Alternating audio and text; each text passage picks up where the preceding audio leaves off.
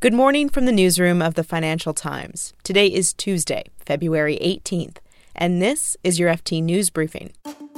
Apple says the coronavirus will hit iPhone sales this quarter. Jeff Bezos pledges $10 billion to fight climate change as Amazon faces criticism over its own environmental record.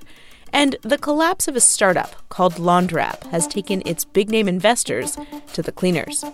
Plus, Mark Zuckerberg was in Brussels yesterday, presenting Facebook's latest vision of how online content should be regulated. But the EU isn't quite buying it.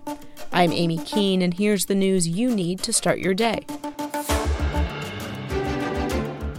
The disruption from the deadly coronavirus on the world's supply chains has claimed the iPhone. Apple warned yesterday that the manufacturing upheaval in China will cause its revenues to fall short in the current quarter.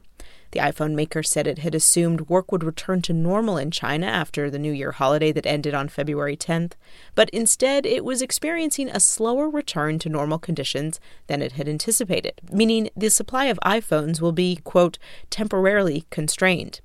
Apple operates within a just in time supply chain, which relies on hundreds of different component providers and manufacturers all over the world. One source told the FT that it is so finely tuned that this glitch, or delay, has caught the company off guard.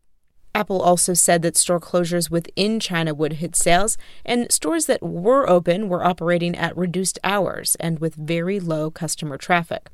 Despite all of this, the company did say that it expected that things would return to business as usual soon.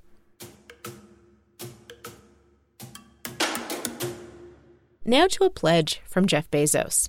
Yesterday, the Amazon founder announced a $10 billion fund to help fight climate change. The world's richest man said he would start issuing grants this summer to support scientists, activists, and NGOs working to preserve the environment.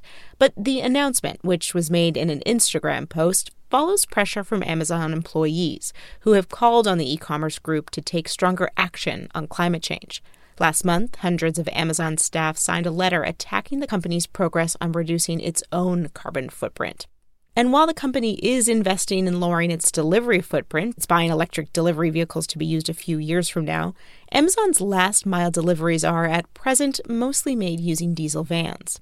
A spokeswoman for the group called Amazon Employees for Climate Justice applauded the move from Mr. Bezos, but added, quote, one hand cannot give what the other is taking away.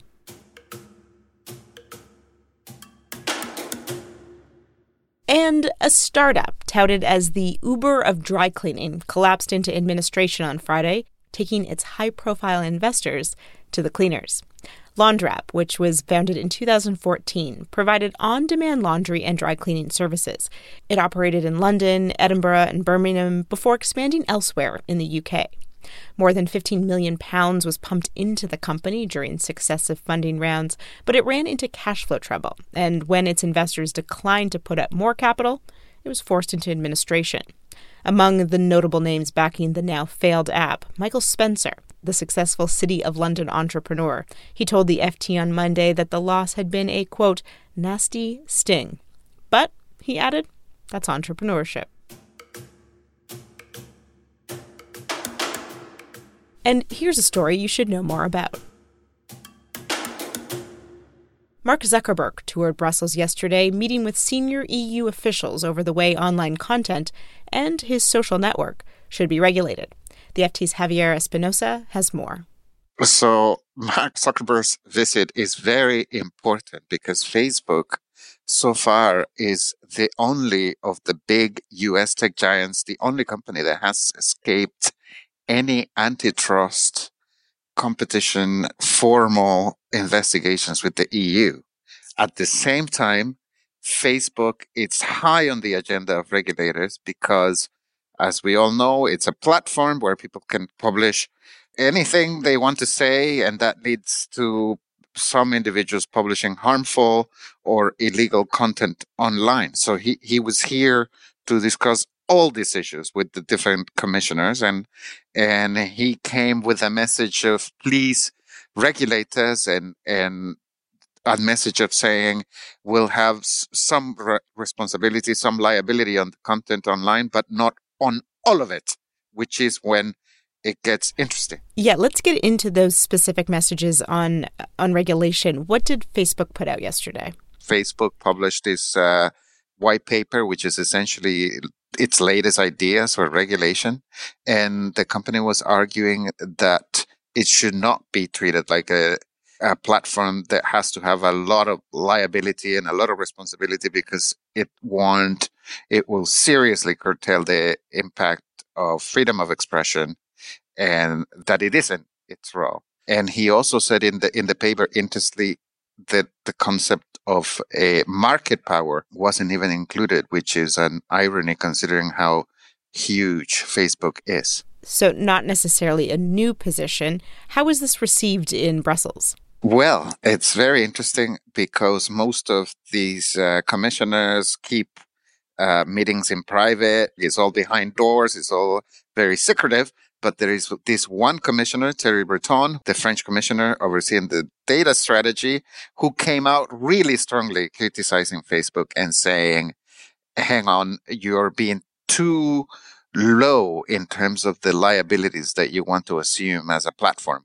But Breton said that it's not enough, that they ne- need to do more. Now, Mark Zuckerberg's visit comes at a time that EU officials are working to overhaul the rules that govern the internet.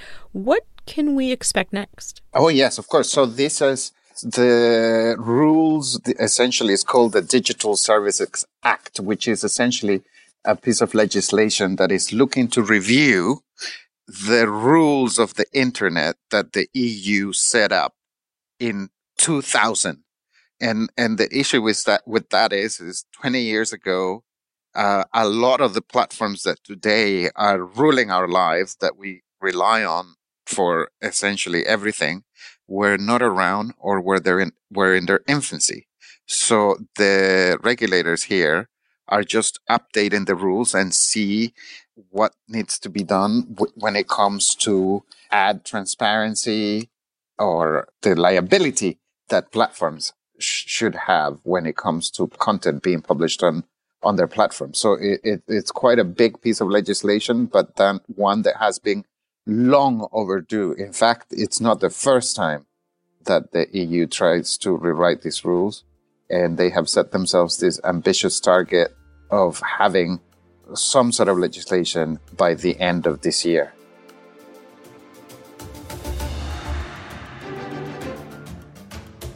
You can read more on all of these stories at FT.com.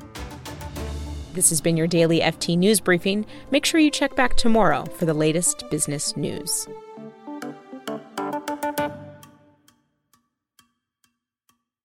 Culture Call, the Financial Times' transatlantic culture podcast, is back for season two. Join us, that's me, Griselda Murray Brown, in London. And me, Lila Raptopoulos, in New York.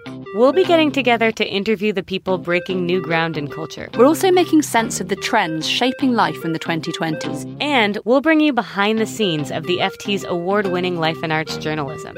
In our first episode, we chat to Marriage Story's Noah Baumbach. So hit that subscribe button and let's discuss our way through the most exciting cultural moments of 2020 together.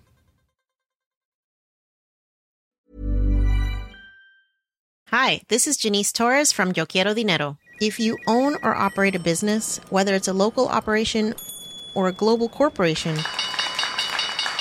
partnering with Bank of America could be your smartest move. By teaming with Bank of America, you'll enjoy exclusive digital tools, award winning insights, and business solutions so powerful you'll make every move matter. Position your business to capitalize on opportunity in a moment's notice. Visit bankofamerica.com slash banking for business to learn more. What would you like the power to do? Bank of America NA, copyright 2024.